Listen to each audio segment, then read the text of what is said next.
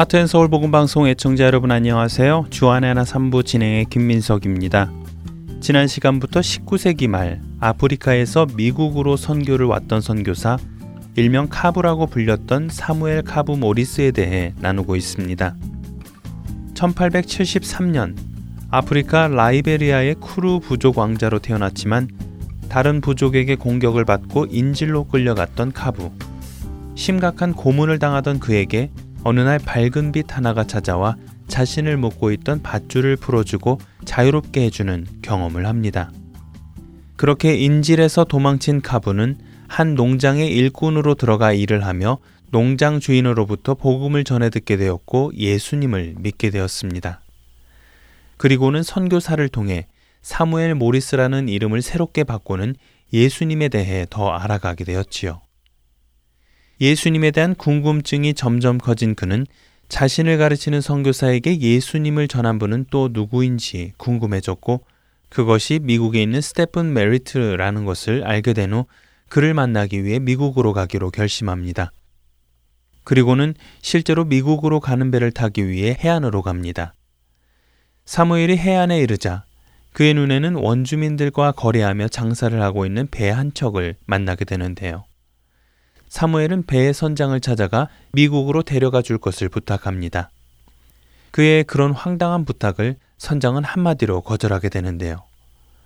거절당한 사무엘은 그 자리에서 하나님께 선장의 마음을 바꾸게 해달라고 간절히 기도합니다. 그런데 놀랍게도 배의 선원 중 두 명이 갑자기 고통을 호소하기 시작했고 선장은 갑작스레 선원이 필요하게 되었지요. 사정이 이렇게 되자 선장은 사무엘을 불러 배에 타라고 합니다. 찬양 함께 하신 후에 사무엘 모리스의 이야기 계속 나누겠습니다.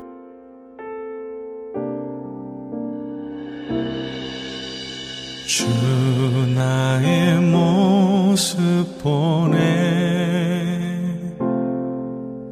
상한 나의 맘 보시네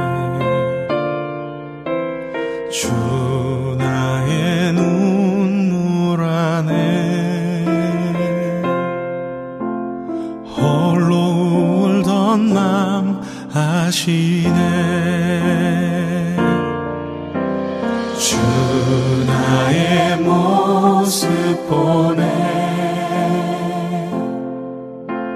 상한 나의 맘 보시네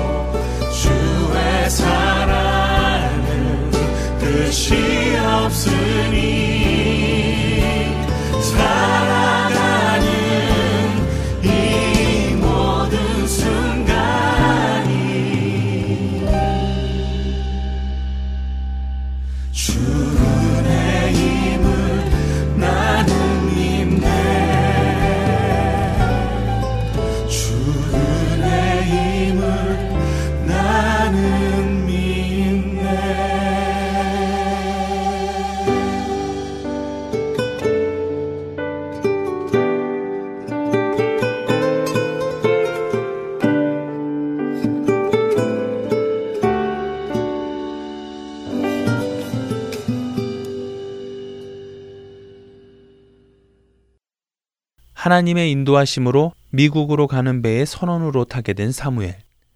하지만 배 안에서의 그 생활은 쉽지 않았습니다. 대부분의 선원들은 술을 너무 많이 마셨고 사무엘이 흑인이라는 이유로 그를 싫어했고 학대까지 했지요.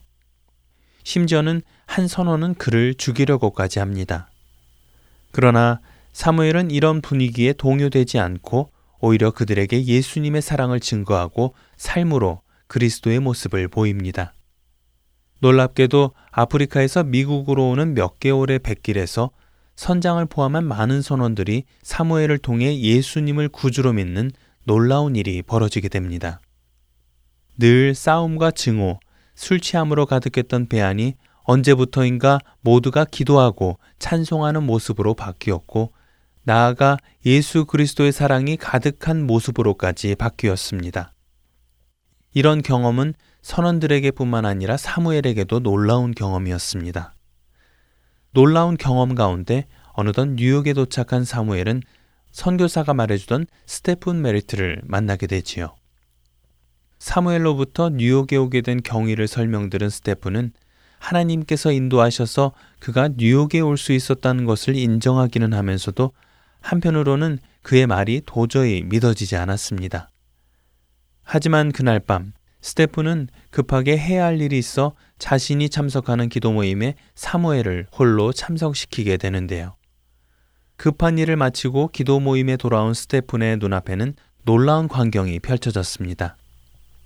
그날 기도 모임에 참석한 사람들이 사무엘이 전하는 복음에 귀 기울이고 있었고 20여 명이나 되는 사람들이 예수님을 구주로 받아들이는 일들이 일어났기 때문입니다.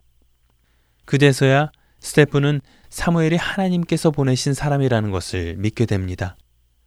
사실 사람들의 마음 속에는 사무엘이 흑인이라는 이유로 하나님께서 흑인을 사용하신다는 것을 인정하고 싶지 않은 마음들이 있었습니다. 스테픈이 사무엘을 자신의 집에 머무를 것을 권유할 때 스테픈의 아내까지도 당혹스러워 했으니까요. 하지만 하나님께서는 시간이 지나면서 오히려 그런 사람들을 사무엘을 통해 변화시켜 나가셨습니다. 사무엘을 만난 사람들은 한결같이 인종차별이 죄라는 것을 깨닫게 되었고 회개하게 되었습니다. 그리고는 사무엘에게 예수님의 형제 자매로 다가가 그와 함께 아프리카를 위해 기도하기 시작했지요. 이런 일이 일어나자 지역 신문은 사무엘의 이야기와 그들이 가지고 있는 아프리카를 향한 기도 모임에 대해 기사를 냅니다. 기사가 나자 그 지역에는 갑작스러운 영적 부흥이 일기 시작합니다. 사람들은 돈을 모아 사무엘이 성경을 깊이 공부할 수 있도록 돕기 시작했고 스테프는 사무엘을 인디애나 주에 있는 테일러 대학에 입학시켜 공부를 하게 하지요. 테일러 대학에 들어간 사무엘은 캠퍼스 안에서도 많은 사람들을 주님 앞으로 인도하였고 그렇게 복음을 받아들인 학생들은 기숙사에 함께 모여 아프리카를 위해 기도하는 일이 일어났습니다. 그리고 그 기도 모임은 매일같이 사람의 수가 늘어갔지요.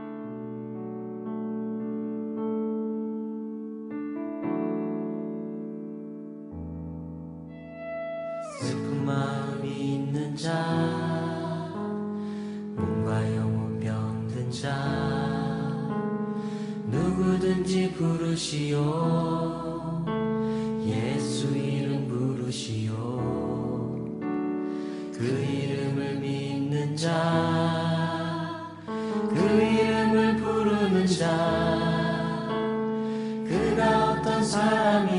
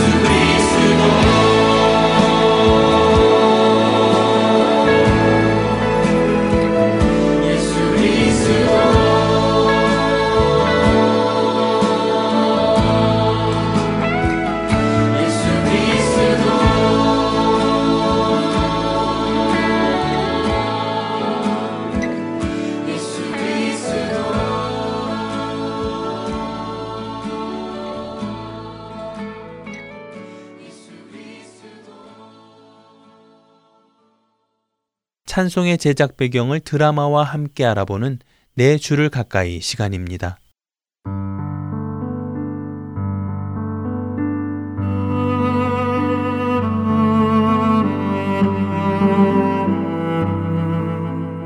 애청자 여러분 안녕하세요. 여러분들과 함께 찬송의 배경을 살펴보며 그 찬송이 지닌 의미를 더욱 깊이 되새겨보는 시간 내 주를 가까이 진행의 김금자입니다. 부활하신 예수님의 모습을 상상해 보신 적이 있으십니까? 채찍에 맞으시고 가시 면류관을 쓰시고 십자가에 못 박혀 죽으신 예수님. 그 예수님께서 장사된 지 사흘 만에 부활하셨을 때의 모습은 어땠을까 생각해 봅니다. 분명 죽으셨던 모습 그대로 부활하셨을 것 같지는 않습니다. 만일 죽으신 모습 그대로 다시 일어나셨다면 아마도 그 모습은 굉장히 끔찍하지 않았을까요?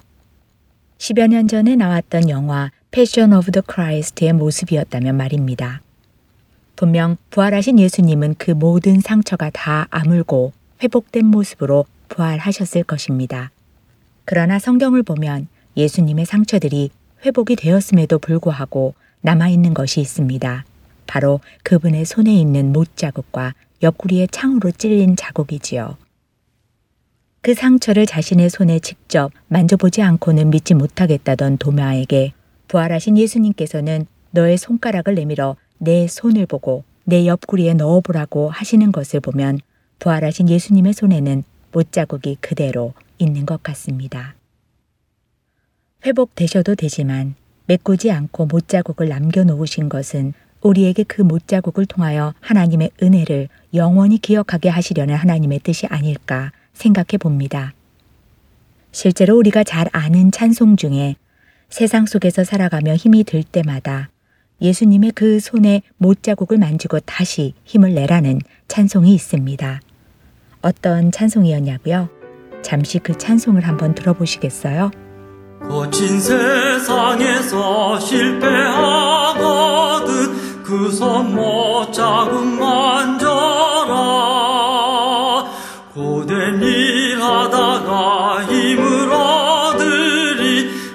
못 자국 만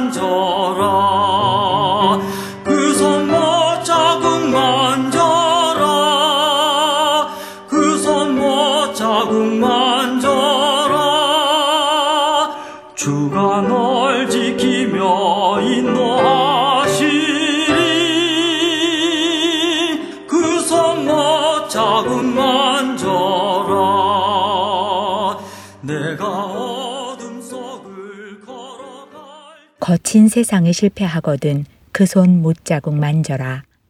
주가 참 평안을 내게 주시리 그 손 못자국 만져라. 내가 어둠 속을 걸어갈 때에 그 손 못자국 만져라. 고된 일 하다가 힘을 주시리 그 손 못자국 만져라. 새 찬송가 버전으로 들어본 베일러스 맥키니 교수가 지은 거친 세상에서라는 찬송입니다. 미국 사우스 웨스턴 침례 신학교의 교수이기도 했던 맥키니는 어떤 이유로 이런 찬송시를 쓰게 되었을까요? 드라마를 통해 들어보겠습니다.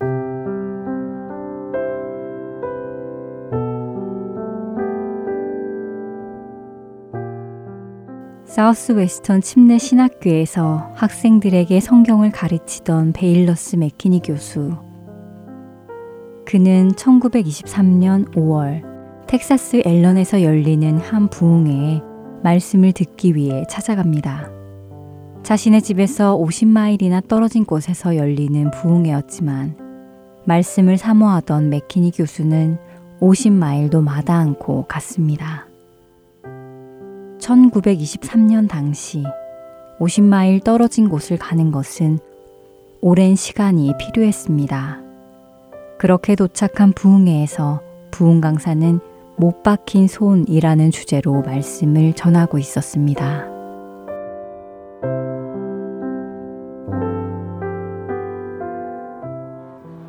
여러분을 구원하시기 위해 죄를 알지도 못하시는 그분이 십자가에서 죽으셨습니다. 고린도후서 5장 21절 말씀을 보십시오. 하나님이 죄를 알지도 못하신 이를 우리를 대신하여 죄로 삼으셨다고 말씀하십니다. 왜 그러셨습니까? 바로 우리로 하여금 그 안에서 하나님의 의가 되게 하려 하심이라고 말씀하십니다. 죄인인 우리가 우리의 죄 안에서 죽지 않고 하나님 안에서 의롭다 하시고 생명을 주시기 위해 그러셨다는 것입니다. 그러니 우리가 하나님과 화목하게 되어야 하는 것이 아니겠습니까? 하나님께서는 오늘 여러분을 초청하십니다. 그분의 그 사랑을 받으라고 부르십니다. 이 사실이 믿기지 않으십니까? 그렇다면 예수님의 손에 있는 그 못자국을 보십시오.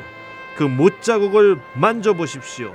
이 못자국이 누구를 위한 못자국입니까?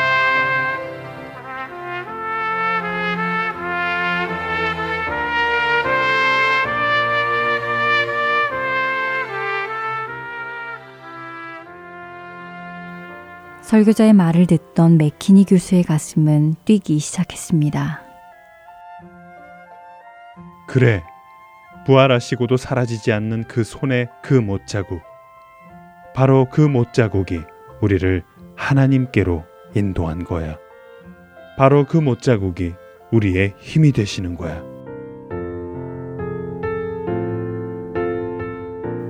그날 큰 은혜와 도전을 받은 맥키니 교수. 부흥회를 마치고 집으로 돌아가려고 계획했던 맥키니는 집으로 돌아갈 수가 없게 됩니다. 때 아닌 천둥 번개를 동반한 폭우가 쏟아져 내렸기 때문입니다.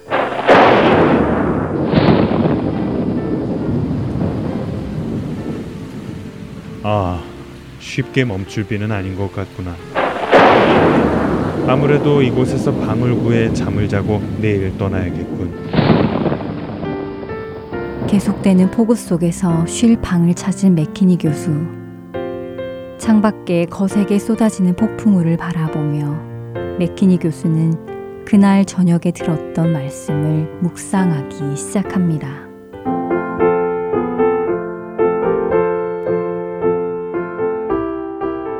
예수님 못 자고 그래 그분은 십자가에 못 박히실 만큼 나를 사랑하셨어. 그렇게 죽기까지 사랑하신 그분이 우리의 삶 속에서 우리를 버리실 리가 없지. 만일 우리를 포기하실 분이시라면 애초에 십자가에 못 박히시지도 않으셨을 거야. 그래, 이제 내 삶에서 어려운 일을 겪게 될 때마다 그분의 그 손에 있는 못자국을 다시 떠올려야겠다.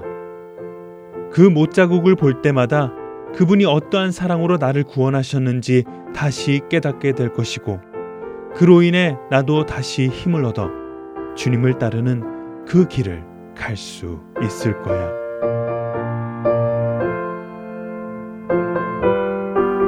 말씀을 묵상하던 맥키니는 주님의 못자국을 떠올리며 그날의 그 감동을 글로 써내려갑니다.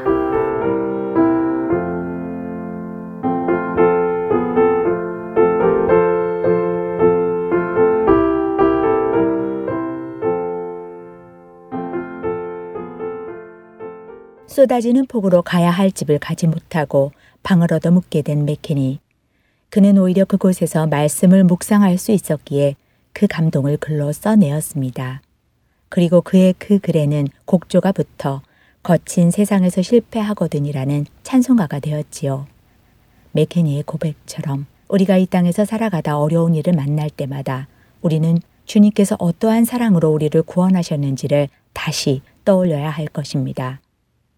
로마서 8장 32절은 자기 아들을 아끼지 아니하시고 우리 모든 사람을 위하여 내주시니가 어찌 그 아들과 함께 모든 것을 우리에게 주시지 않겠느냐고 말씀하십니다. 그렇습니다. 우리에게 그 믿음이 있다면 우리는 어떠한 상황에서도 하나님의 인도하심을 믿을 수 있습니다. 그분이 안 계신 것처럼 느끼는 그 상황에서도 말입니다. 그분은 그 아들을 주고 얻으신 당신의 백성들을 결코 포기하실 분이 아니시기 때문입니다. 어려울 때마다 주님의 못자국을 만지고 다시 힘을 얻는 우리 모두가 되기를 소원하며 내 주를 가까이 마치겠습니다.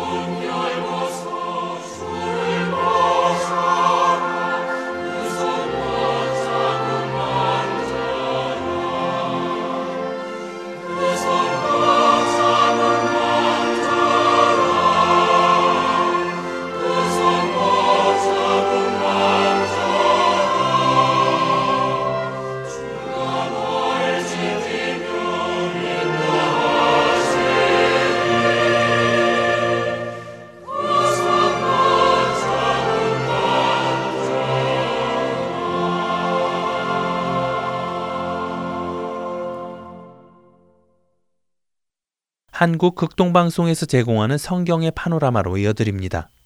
오늘은 옥중 서신들과 하나님의 우주적 목적이라는 제목으로 나눠 주십니다.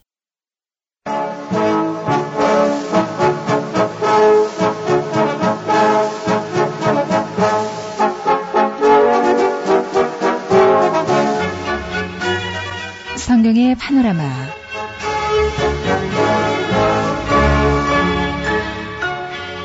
시대적으로 재구성해서 입체적으로 성경 말씀 살펴보고 있습니다. 노우호 목사님이십니다. 목사님 안녕하세요. 반갑습니다. 김성윤입니다.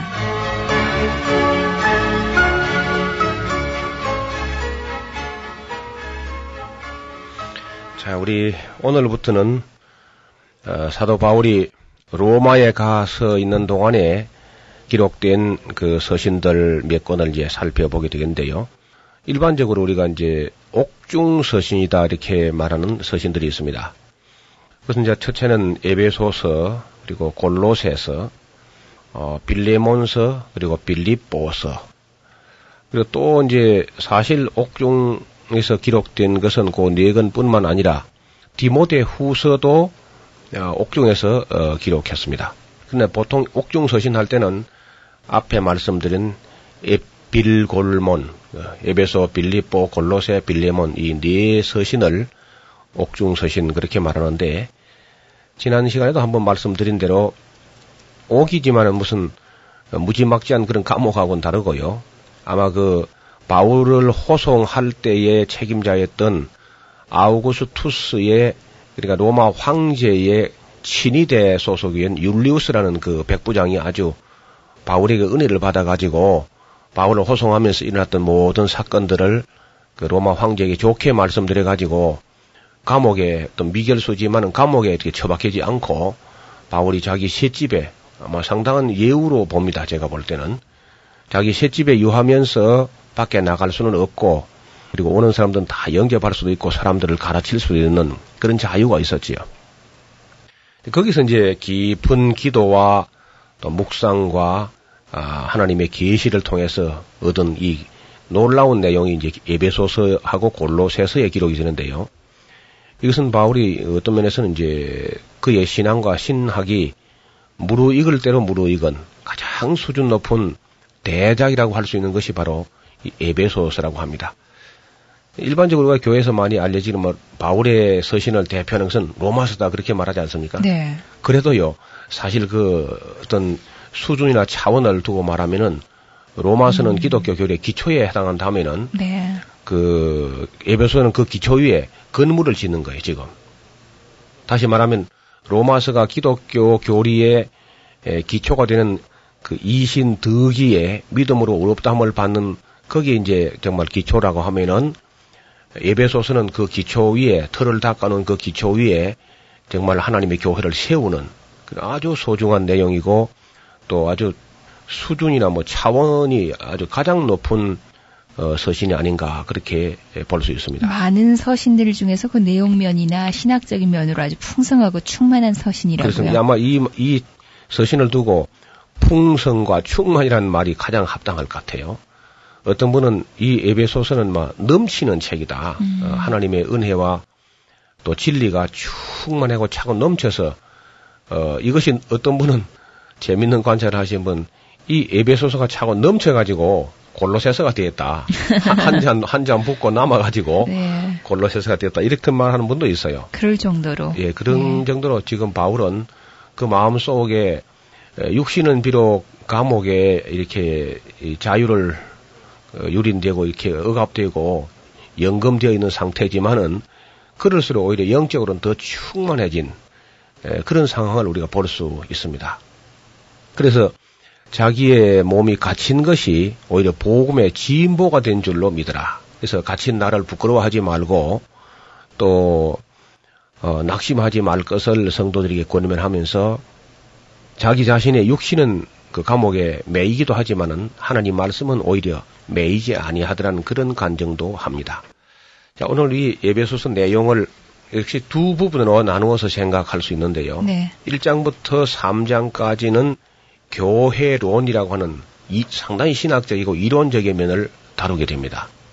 그리고 바울은 이 교회론을 시작할 때 뭐 교회 조직이나 무슨 사명이나 이런 걸로 먼저 이야기하지 않고요. 교회론을 시작하면서 예정론으로 이야기를 시작해요.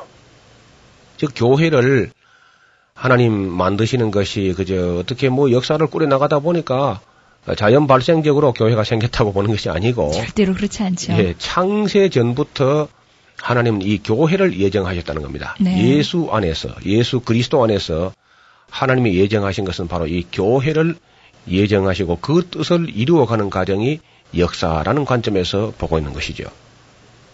이때 아마 그 연대 순으로 하면은 AD 62년경 61년에서 63년 어쨌든 그 어간에 예, 기록됐다고 보는데 그때는 나이 사도 바울의 나이도 아마 그만큼 됐을 걸로 봐요. 한 60세가 넘어서 뭐 이제 노년을 바라보고 있고 그의 한 30세에 넘어서 주님의 부르심을 받았다고 하면은 30년 어, 이상을 쭉 교회를 개척하고 신학을 정리하고 계시를 받고 하면서 이제 그의 신학이 마무리 단계에 왔다고 볼 수 있습니다. 그만큼 그의 신학과 신앙과 인격이 무르익었고 또 시간도 지금 바쁘지가 않아요. 뭐 전에 막 역시 사역 현장에 뛰어다닐 때 같으면 시간에 쫓기고 바쁘지만은 지금 뭐 4년씩이나 가이사라 감옥에서 2년간 있었고요.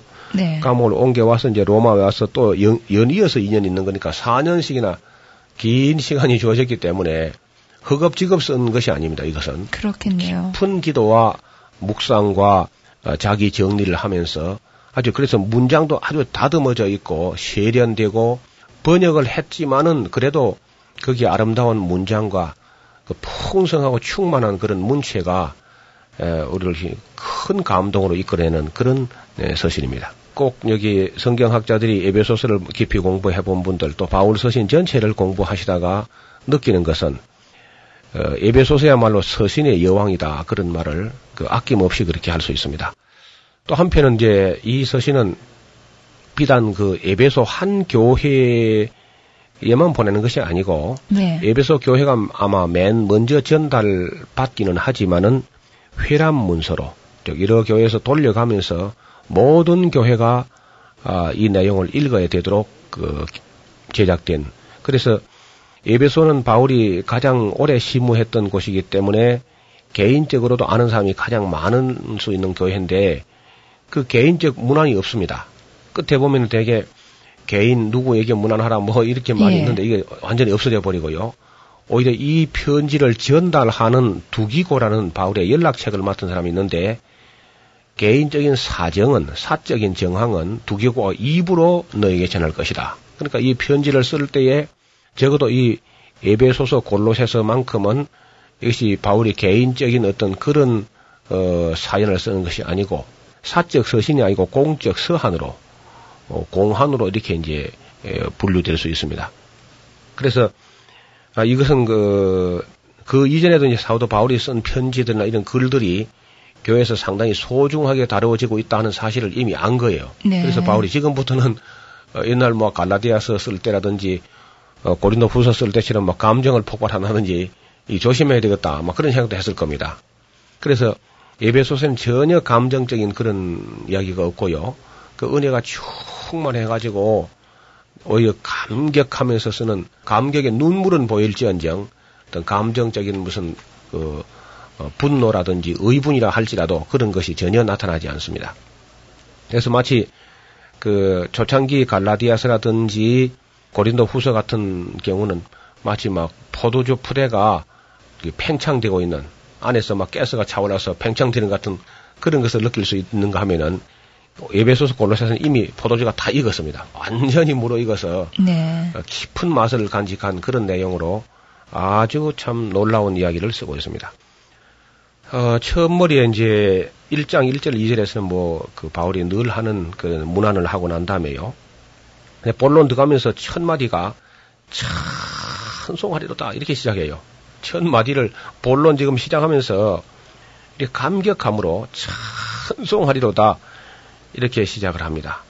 우리 일반적인 사람의 상식 같으면 이야기가 안 되는 거예요. 왜냐하면 네. 4년씩이나 지금 연금되어 있는데 무슨 찬송이 나오겠습니까? 막 불평하리로다. 아이고 뭐 짜증나리로다 할 텐데 전혀 그렇지 않고 찬송하리로다 하면서 왜냐하면 이렇게 조용하게 지내는 시간은 그, 그 나름대로 의미가 있었다는 겁니다. 아마 바울이 그때에 자유했다면은 교회가 몇 개 더 개척되었겠죠 아무래도. 그런데 어, 교회를 몇 개 더 개척하는 것도 중요하지만은 그보다 더 중요한 것은 그 교회가 도대체 어떤 모습이어야 되는가 하는 교회론을 쓴다는 것은 이것은 망고의 은혜가 될 수 있는 거거든요. 오고는 네. 시대에. 그런 의미에서는 아주 참 우리가 감사하게 되고요. 사도 바울이 감옥에 연금된 것은 불행스러운 사실 같이 보입니다만은 일견. 그러나 결과적으로 볼 때는 이것이 얼마나 어, 기독교에 큰 그 흔적을 남겼는가. 이것이 에베소서라는 그 이 위대한 서신이 있음으로 말미암아서 어, 기독교가 교회의 모습을 다듬어가고 교회의 어떤 그 교회론을 정리하는데 아주 중요한 에, 그런 서신이 되었거든요. 그래 그분이 이렇게 말합니다. 찬송하리로다 하나님 곧 우리 주 예수 그리스도의 아버지께서 그리스도 안에서 하늘에 속한 모든 신령한 복으로 우리에게 복을 주셨기 때문에 찬송하지 않을 수 없다. 그렇게 하면서 이제 4절 이하에는 도대체 하늘에 속한 그 신령한 복이 무엇인지를 쭉 이야기하는데 아, 제가 뭐 간단간단하게 조금 설명을 드릴게요. 그 4절에 곧 이하가 이제 하늘에 속한 신령한 복, 바울이 찬양할 수밖에 없는 그 복인데 네. 그게 무슨 이야기냐면 첫째 창세 전에 그리스도 안에서 우리를 택하셨다는 겁니다. 창세 전에. 그러니까 천지를 창조하시기 그 전에 이미 예정하시고. 선택하시는 예. 우리가 뭐 건물을 지으려고 하면 미리 그 구상을 하고 설계를 미리 기- 걸지 그럼요. 않습니까? 예. 그런 것처럼 하나님은 어째 무턱대고 무슨 해보다가 그때 가서 무슨 형편에 따라서 일을 처리하는 것이 아니고 미리 다 정하신 뜻이 있다는 거죠. 그 유명한 물리학자 아- 알버트 아인슈타인 같은 그 역시 그 피는 유대인인데요. 그분이 남긴 유명한 말 중에 한마디가 신은 주사위 놀이를 하지 않는다. 어떤 것에 던져봐가지고 거기 운명을 걸지 않는다는 겁니다. 어? 절대 주권을 가지고 예정하신 뜻, 계획하신 뜻을 가지고 어, 일하시는 분이시지 무슨 뭐 천지를 창조해보고 인간들이 하는 거 봐가면서 어떻게 해보겠다 아, 그런 그런 식으로 일을 하지 않는다는 겁니다. 그래서 창세 전에 그리스도 안에서를 택하시고 어, 우리도 사랑 안에서 그 앞에 거룩하고 흠이 없게 하시려고 그 기쁘신 뜻대로 우리를 예정하시고 첫, 첫째는 택하시고 둘째는 예정하시고 이거 전부 다 뭐 뭐 뭐 하시고 뭐 뭐 하시고 하신 것은 순전히 하나님이 일방적으로 하신 거예요. 네. 하시고 그 기쁘신 뜻대로 우리를 예정하사 예수 그리스도로 말미암아 자기의 아들들이 되게 하시고 이것도 이제 우리를 하나님의 아들들 되게 하신 것도 하나님이 하신 겁니다. 하시고 또 그 에, 피로 말미암아서 예, 그의 피 아들의 피로 말미암아서 우리를 구속해 주셨죠. 구속 예. 구속하시고 그것도 하나님 하신 것이에요. 네. 그 구속하신 후에 또 모든 지혜와 총력으로 넘치게 해 주시고 어떤 면에서는 하나님의 이 우주 경영, 우주를 창조하시고 우주를 경영하시는 그 목적이 바로 이 교회를 만드는 거죠. 예수님께서도 내가 이 반석 위에 내 교회를 세우겠다. 그렇게 말씀하셨는데 우리가 이제 밤 하늘에 나가서 그 별들을 낮에도 별이 있지만 이제 햇빛에 가려서 별이 안 보이죠. 저녁 되면 이제 별이 총총 이렇게 많이 나는데 도시 사람들은 아마 별을 잘 못 보는 것 같아요. 전기불이 너무 밝아가지고. 그래서 이 별들을 이제 우리가 좀 볼 필요가 있는데. 별 볼 생각을 안 하죠. 그래요. 맞아요. 그런데 이게 이제 별들을 제가 왜 강조하냐면은 예. 우주를 창조하신 하나님을 좀 생각하자는 겁니다. 그 광대무변한 우주 안에 얼마나 많은 천체, 얼마나 많은 별들이 있겠고, 그 많은 별들 중에 이제 은하계가 있고, 은하계 안에 태양계가 있고, 태양계 안에 이제 이 지구라는 생명의 별이 있는데, 제가 믿기로는 또 제가 어, 나름대로 신학을 하고 성경을 공부하면서 느낀 것은 하나님의 온 관심이 바로 이 지구라는 별에 집중되어 있지 않은가. 음. 태양이 물론 그 기하학적으로 보면은 태양이 중심이죠. 그러나 또 이 우리가 태, 있는 태양계는 은하계 중심으로 약 3만 광년 어, 중심에 있지 않고 위치적으로 하면은 3만 광년 떨어져 있는 곳에 있지만은 목적론적으로 볼 때는 이 은하계의 무슨 다른 별이 중심이 아니고 어, 바로 이 태, 태양계 안에 있는 지구가 하나님의 이 우주적 목적의 중심이 아닌가 그렇게 생각을 합니다. 그래서 하나님의 온 관심이 바로 여기 집중되어 있는 것이요. 그래서 그 이제 이 별에 있는 수많은 생명 중에 사람, 사람 생명 중에서도 바로 이 예정하신 사람들, 선택하신 사람들, 어, 아들 삼으시는 이 사람들의 죄를 위해서 하나님의 하나밖에 없는 독생자의 피를 흘려 어, 쏟아 부을 정도로 그렇게까지 여기에 온 관심이 다 집중되어 있고 또 어떤 별들은 지금 관리가 안 되고 있는 그런 편이고 아무 생명도 없는 뭐 생명 없는 별이야 뭐 아무래도 관심이 좀 덜하겠죠. 하나님의 가장 그 놀라운 정성을 이 지구에 쏟아 부으셨고 거기에 정성을 다해 창조하시고 또 하나님 당신 자신의 생기를 어, 거기에 불어넣으시고 외아들의 피를 거기에 쏟으신 그런 별이 지구인 것인데 이를 통해서 이 안에서 이루실 우주적인 목적은 무슨 뭐 정부나 국가를 만드는 것이 아니고 네. 교회를 만드는 이것이 하나님의 우주적 목적이다. 그렇게 믿습니다. 그래서 우리 청취자 여러분이나 성도님들이 깊이 생각하실 일은 우리가 하나님의 교회의 한 멤버가 되었다. 교회의 한 권속이 되었다 하는 것은 예, 하나님의 가정, 하나님을 아버지로 모시는 가정에 우리가 권속이 되어서 이제 외인도 아니고 손도 아니고 남이 아니고 하나님 아버지를 모신 우리가 한 형제 자매로서 또 이제 예수 그리스도를 머리로 한, 한 몸으로서 한 몸의 지체로서 소중한 그런 자의식이 필요하고 참 긍지를 가져도 좋다고 봅니다. 그리고 또 우리의 이 사명감이라 할까 이런 것도요. 우리가 사회에서 혹은 무슨 우리가 직장에서 뭐 이런 일을 맡아 있는 것이 소중하고 또 그것도 열심히 성실히 해야 됩니다만은 그보다 더 일차적으로 진정한 그리스도인들의 삶이라는 것은 교회에서 맡은 이 일들이 이것이 정말 영원한 우리의 본업이라는 것입니다. 어, 이 본업, 본업, 예수님 안에서 내가 맡은 그 일을 잘 하기 위해서 우리가 농사도 할 수 있고 기업도 할 수 있고 상업도 할 수 있고 어, 이 교회가 평안하기 위해서 국가도 필요하고 그러니까 목적이 국가가 목적이 아니고 네. 교회가 목적이라는 겁니다. 이것이 하나님의 궁극적인 목적이라는 거죠. 하나님의 우주 경영의 궁극적인 목표는 바로 어, 예수 그리스도의 몸된 교회를 세우는 것. 이것이 바로 우주적 목적이다. 이렇게 알고 보면은 우리가 지금 몸담고 있는 교회가 얼마나 소중한 것인가 네. 하는 것을 느끼게 되죠. 저는 제가 이 어, 집을 짓는 건축 일을 어, 한 적이 있었어요. 지금도 우리가 길 가다가 집 짓는 것을 가끔 보게 되는데 집을 지을 때 보면 집 바깥에 이 파이프를 가지고 이렇게 얽어 올라가는 예. 그 쌍줄 비계라는 것이 있습니다. 거푸집도 있고 여러 가지가 있는데 이 비계나 거푸집 같은 건 언제까지 필요하냐면요. 안에 있는 건물이 그저 완성될 때까지만 네, 본 건물이 완성될 때까지만 그게 필요한 거죠.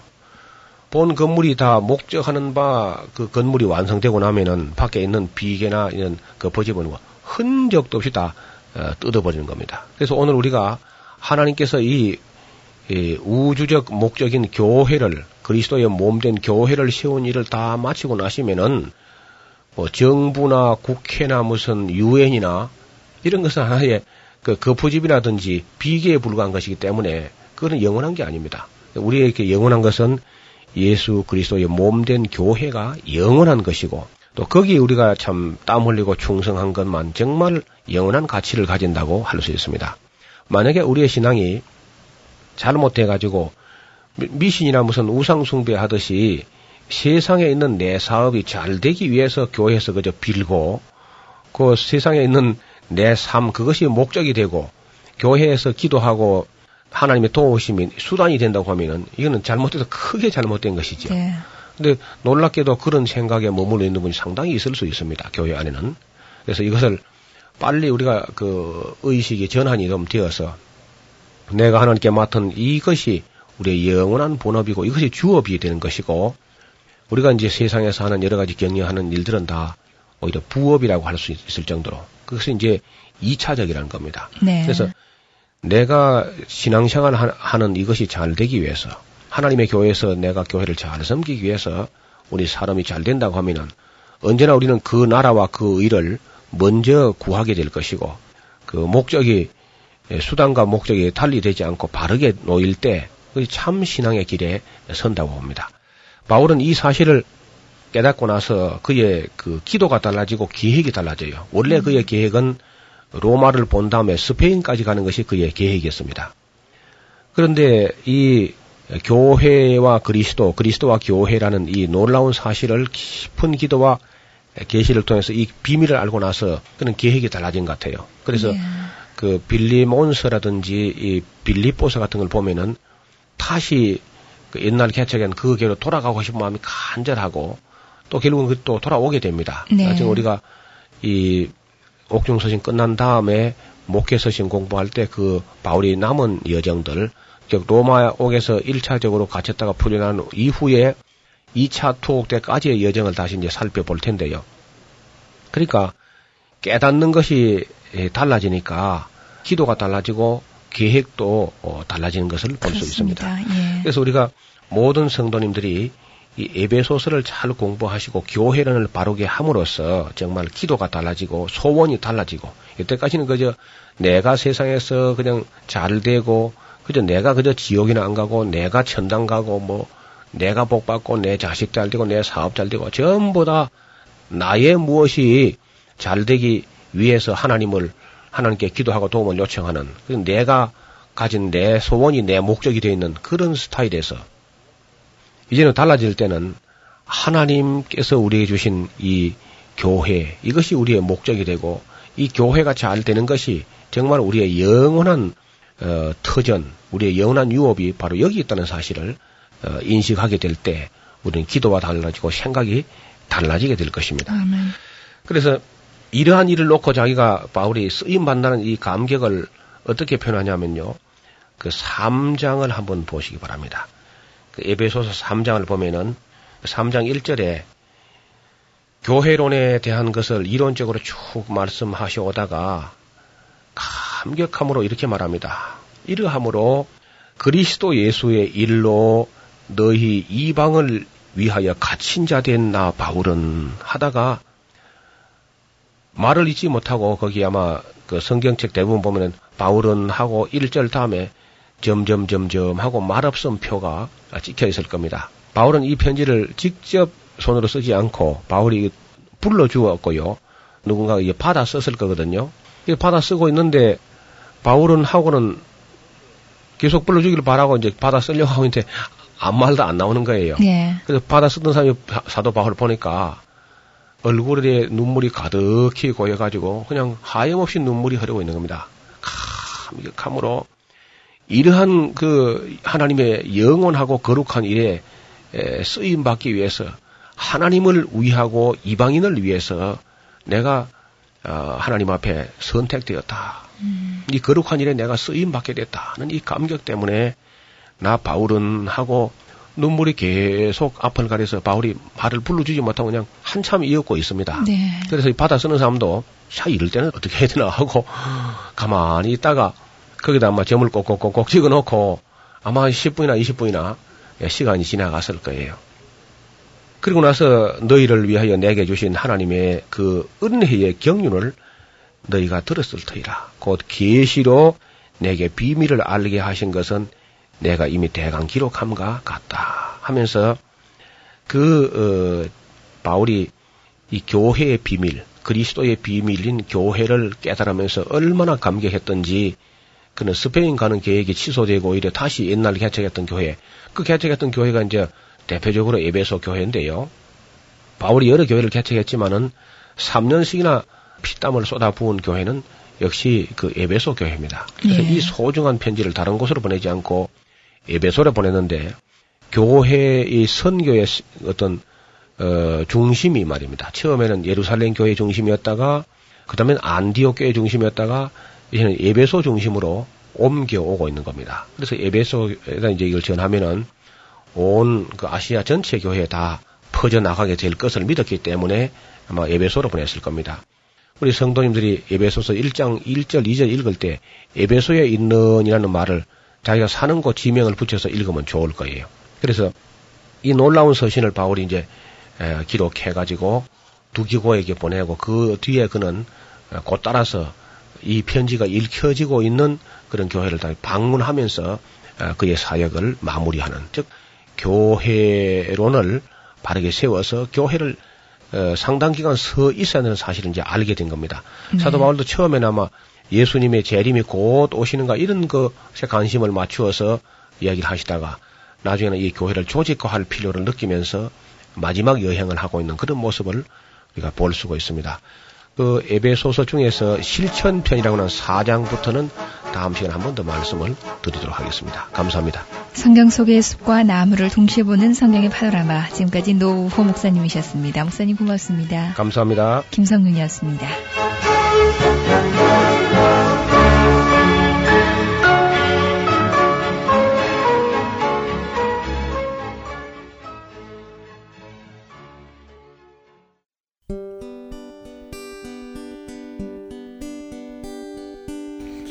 소식 사랑으로 땅끝까지 전하는 하렌소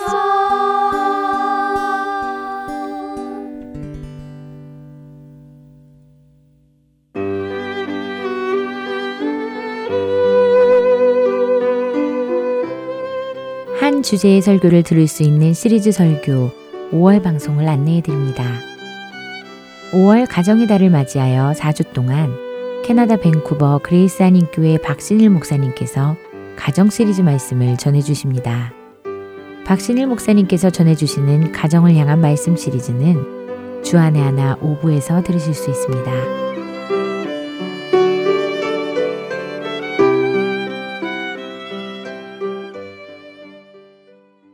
애청자 여러분들과 함께 기도하는 1분 기도로 이어드립니다.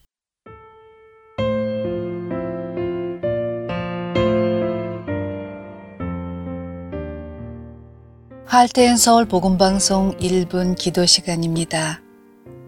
오늘 이 시간은 특별히 인도의 어린이들을 위해 애청자 여러분들과 함께 기도드리기 원합니다. 국제 컴패션이라는 가난으로 고통받는 전 세계 25개국의 어린이들을 돌보고 양육하는 단체가 있습니다. 단체는 에버레 수원선 목사님이 설립한 단체로 1952년 한국 전쟁 중 배고픔과 추위로 죽어가는 한국 아이들을 살리고 그리스도의 사랑을 나누고자 시작된 사역단체로 지금껏 가난에 시달리는 나라의 아이들을 돌보며 사역해 왔습니다.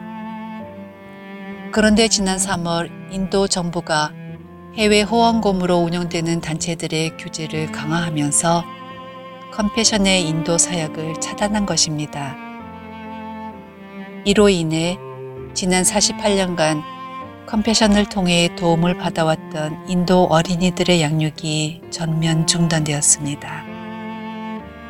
현재 한국을 비롯한 국제 컴패션 관계자들은 인도 어린이들을 향한 도움의 길이 다시 열리기를 함께 기도하고 있으며 이 기도 운동에 동참해 줄 것을 호소했습니다. 이에 우리 할텐 서울 복음 방송에 청취자들과 함께 고아와 과부를 돌보시는 하나님의 마음을 품고 기도드리기를 원합니다. 시편 68편 5절은 하나님께서 고아의 아버지시라고 하십니다.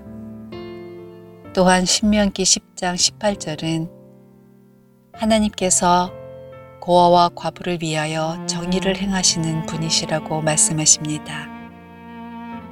그 하나님을 우리가 아버지로 두었으니 당연히 우리도 고아와 과부를 돌보고 그들을 위해 정의를 행해야 할 것입니다. 인도의 고아들을 위한 사역의 문이 다시 열리기를 함께 기도하시겠습니다.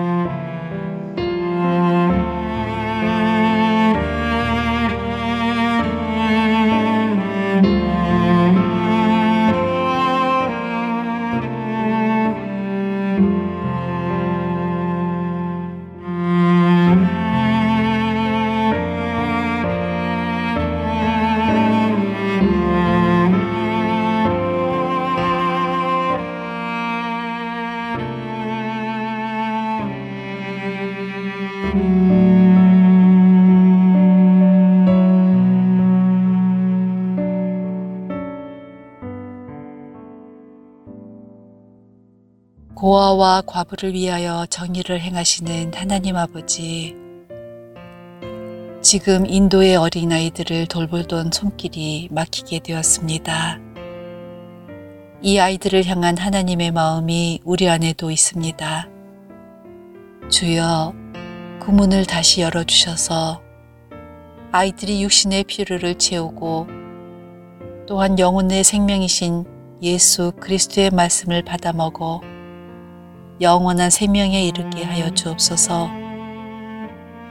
우리의 기도에 응답하시는 하나님의 신실하심을 믿고 기도드렸사오니 응답하여 주시옵소서. 우리의 구주 되시는 예수 그리스도의 이름으로 기도드렸습니다. 아멘.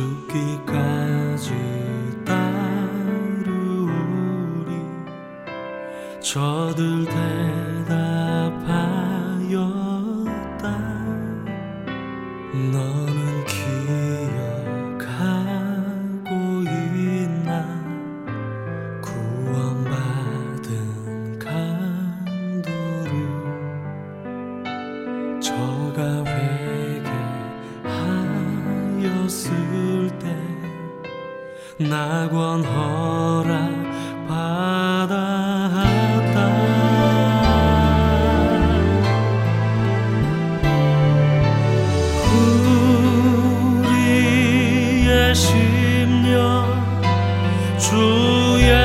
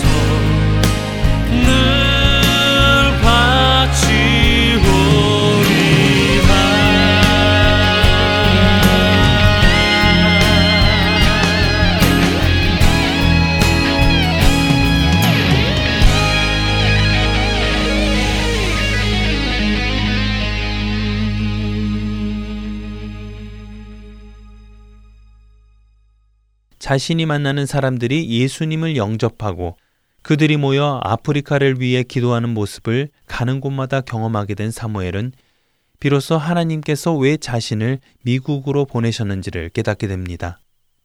그것은 하나님께서 아프리카도 구원하기 원하시기에 그 준비를 하시기 위함이었다는 것을 말입니다.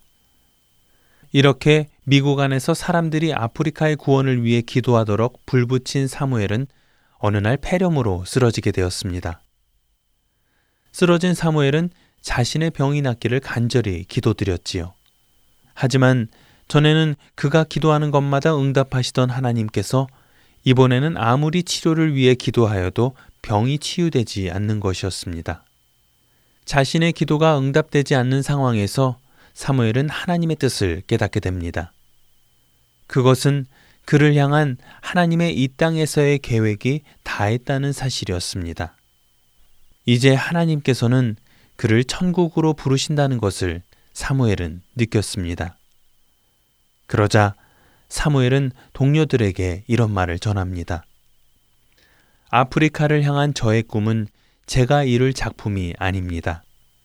그것은 하나님께서 이루실 작품입니다. 저는 이제 제가 할 일을 마쳤습니다. 하나님께서는 여러분들을 통해 아프리카에 이루실 더 많은 작품들을 준비하고 계십니다. 라고요. 사무엘 카브 모리스는 미국에 온 지 불과 5년 만인 1894년 5월에 20살의 나이로 세상을 떠납니다. 그러나 하나님께서는 그 이야기를 거기에서 끝내지 않으셨습니다. 하나님께서는 사무엘을 통해 많은 이들이 예수 그리스도를 구주로 받아들이게 하셨을 뿐만 아니라 그렇게 예수님을 구주로 받아들인 수많은 젊은이들이 아프리카로 선교를 떠나게 하셨고 그곳에서 예수 그리스도의 복음을 전하게 하셨습니다. 아프리카의 잃어버린 영혼들을 구원하시기 시작하신 것이지요. 한 대륙의 구원을 위해 한 사람을 변화시키시고 그를 통해 모든 것을 준비하신 하나님. 그 하나님의 은혜로 아프리카에서도 사망에서 구원으로 옮겨지는 역사가 일어난 것입니다. 구성과 진행의 김민석이었습니다. 여러분 안녕히 계세요.